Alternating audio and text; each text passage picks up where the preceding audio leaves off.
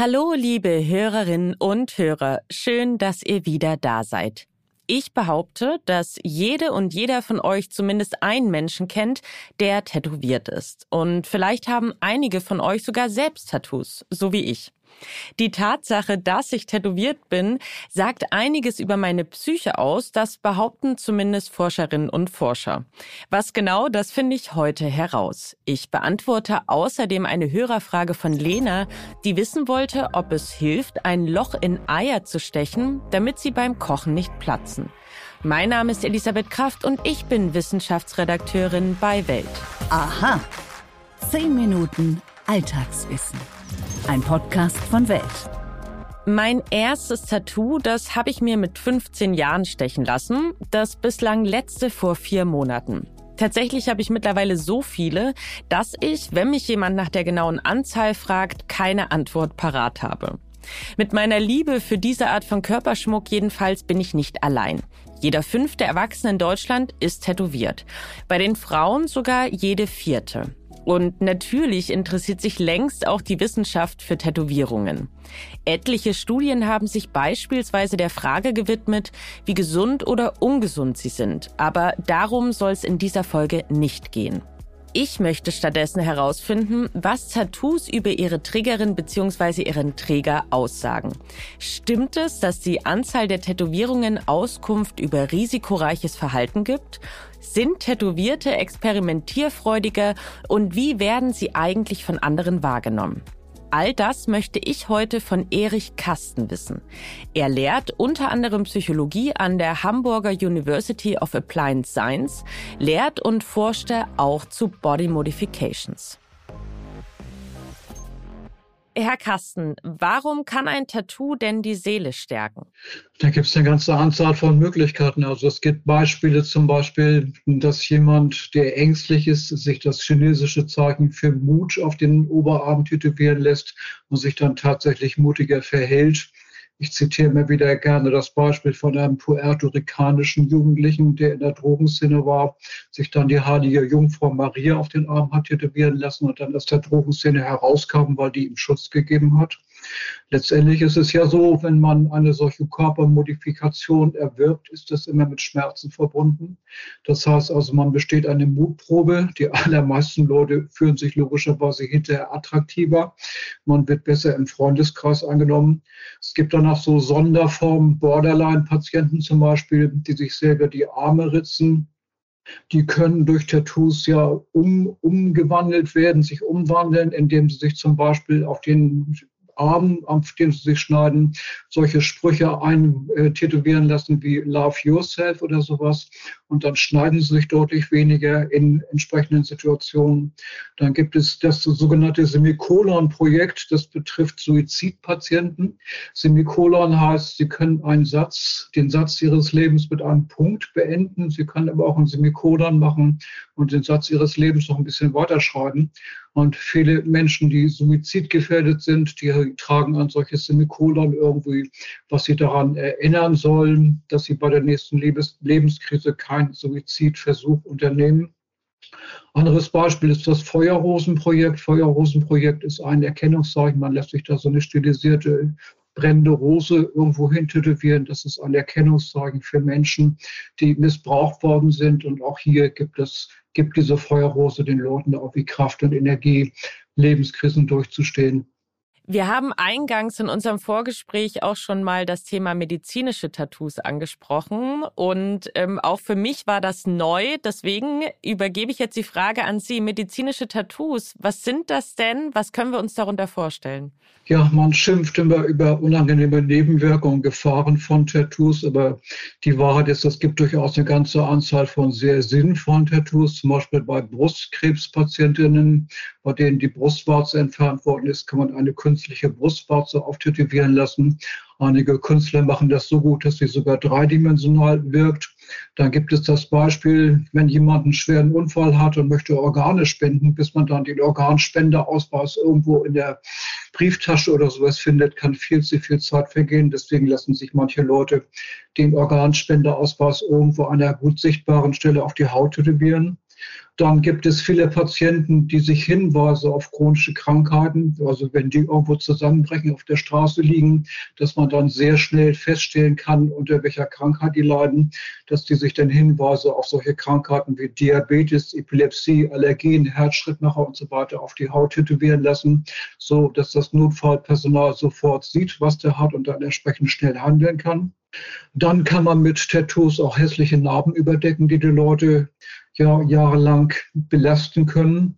Ganz bekannt ist hier die russische Tätowiererin Evgenia Zakar, die kostenlos dann sogar bei Opfern von schweren Unfällen und Misshandlungen die Narben, Narben davongetragen haben. Diese Narben erinnern einen ja wieder, immer wieder an eine traumatische Situation. Und Frau, Zakar hat hier angefangen, diese Narben mit schönen Tattoos zu überdecken, so dass diese Menschen, wenn sie dann ihren Körper sehen, nicht mehr erinnert werden an das traumatische Erlebnis, sondern zu ihrem Körper wieder eine sehr positive Einstellung finden. Inwiefern spiegelt die Entscheidung für ein Tattoo denn den Charakter der Trägerin oder des Trägers wider? Was würden Sie sagen? Ja, Tattoos sind keine Zufallsentscheidung. Also man geht ja nicht irgendwo hin und lässt sich irgendein Motiv auf die Haut stanzen, sondern in der Regel, die meisten Leute überlegen Monate, manche sogar jahrelang äh, darüber, was für ein Tattoo sie sich anschaffen. Das Tattoo soll ja zu einem selber passen. Es soll irgendwo die eigene Persönlichkeit widerspiegeln. Wir haben hier natürlich ein Problem von Sender und Empfänger. Das heißt, das, was der Tattoo-Träger über sich und seine Persönlichkeiten ausstrahlen will, das wird nicht immer so ganz richtig verstanden. Dazu haben wir vor einigen Jahren mal eine kleine Studie gemacht in der die Leute einschätzen sollten, was jemand mit seinem Tattoo ausdrückt.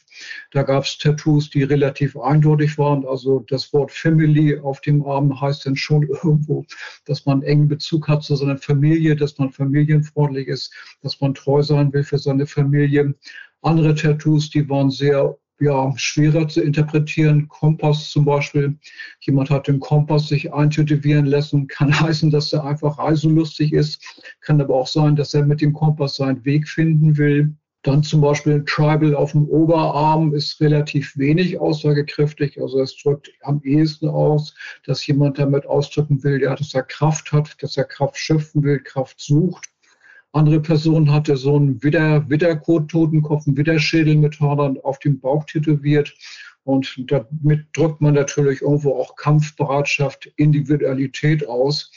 Aber die allermeisten Tattoos sind sehr schwer zu interpretieren. Also wir bewegen uns hier irgendwo auf dem Gleis von Traumdeutung, dass man oft nur raten kann, was jemand mit dem Tattoo eigentlich ausdrücken will ohne genaue Kenntnis des Trägers kann man das in der Regel nicht so ganz genau sagen, was das Tattoo eigentlich aussagt.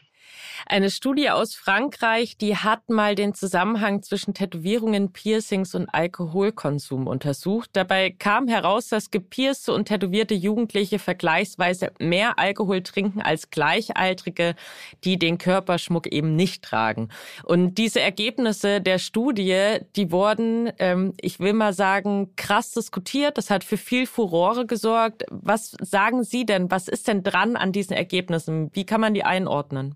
Die Studie gilt heute als überholt. Sie wurde, ich glaube, 2013 gemacht, das heißt vor zehn Jahren, als es tatsächlich noch so war, dass wir also bei vielen Jugendlichen, die tätowiert waren, hohe Risikobereitschaft gefunden haben für mehr Alkohol, Drogenkonsum, ungeschützter Sex und so weiter.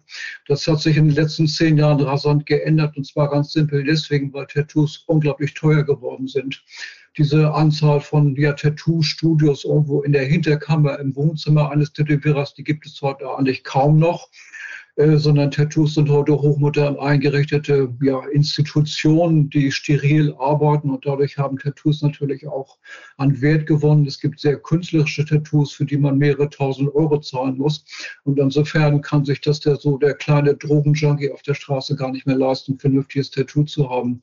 Die sind so teuer, dass sie inzwischen also in die höheren Sozialschichten anwandern und man, wie gesagt, da auch wirklich hochkünstlerische Tattoos hat auch eine Rolle spielt, dass wir Tattoos finden bei mindestens ein Viertel der Bevölkerung inzwischen. Und wenn wir ein Viertel der Bevölkerung dann beschimpfen als Drogenjunkies oder sowas, das können wir nicht machen. Also inzwischen ist, sind Tattoos so weit verbreitet, dass so ziemlich jeder ein Tattoo hat und nicht nur irgendwelche Jugendliche, die sich da gerne mal dem so von Alkohol und Konsum von Drogen hingeben. Das war Erik Carsten. Vielen Dank für Ihre Expertise. Laut einer US-Studie lassen sich Frauen übrigens häufiger als Männer die Tätowierungen wieder entfernen. Anlass ist in vielen Fällen der Wunsch, sich von einer früheren Lebensphase zu distanzieren.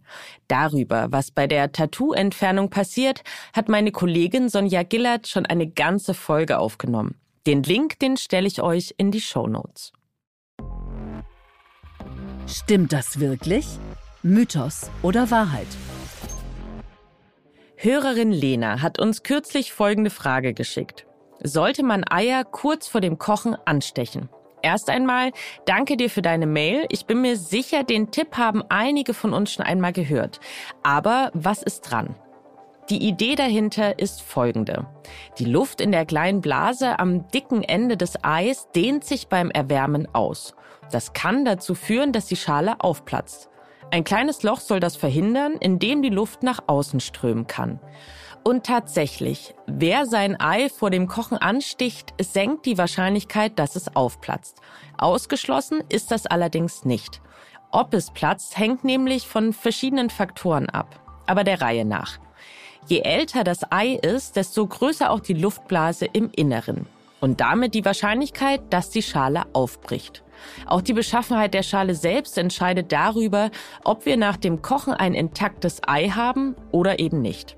Ob sie dünner oder eben dicker und damit widerstandsfähiger ist, hängt zum Beispiel von der Hühnerrasse ab, von der Fütterung und anderen biologischen Faktoren. Diese Faktoren können wir natürlich nicht beeinflussen. Folgende Tipps hingegen können helfen, Eier vorm Aufplatzen zu schützen. Zum einen sollte der Temperaturunterschied zwischen dem Ei und dem kochenden Wasser nicht zu groß sein. Und zwar deshalb, weil sich dadurch Spannungen in der Schale bilden. Am besten nehmt ihr das Ei also schon einige Zeit vor seiner Zubereitung aus dem Kühlschrank, sodass es sich auf Zimmertemperatur erwärmen kann. Legt es außerdem behutsam und am besten mit Hilfe eines Löffels ins kochende Wasser. So verhindert ihr nämlich auch kleinste Haarrisse, die die Schale ebenfalls poröser machen. Falls ihr Alltagsfragen habt, die wir in unserem Podcast beantworten sollen, dann schreibt uns doch gerne eine Mail an wissen.welt.de. Wir freuen uns über jede Zuschrift. Und wenn ihr einmal dabei seid und euch dieser Podcast gefällt, dann tut mir doch einen riesengroßen Gefallen und abonniert ihn auf den Plattformen. Bei Apple Podcasts und Spotify könnt ihr uns außerdem eine Bewertung dalassen. Und wenn ihr darüber hinaus Lob, Kritik oder Anregungen habt, dann schickt sie uns doch gerne per Mail an wissen.welt.de. Und damit wünsche ich euch einen fabelhaften Tag. Eure Elisabeth Kraft.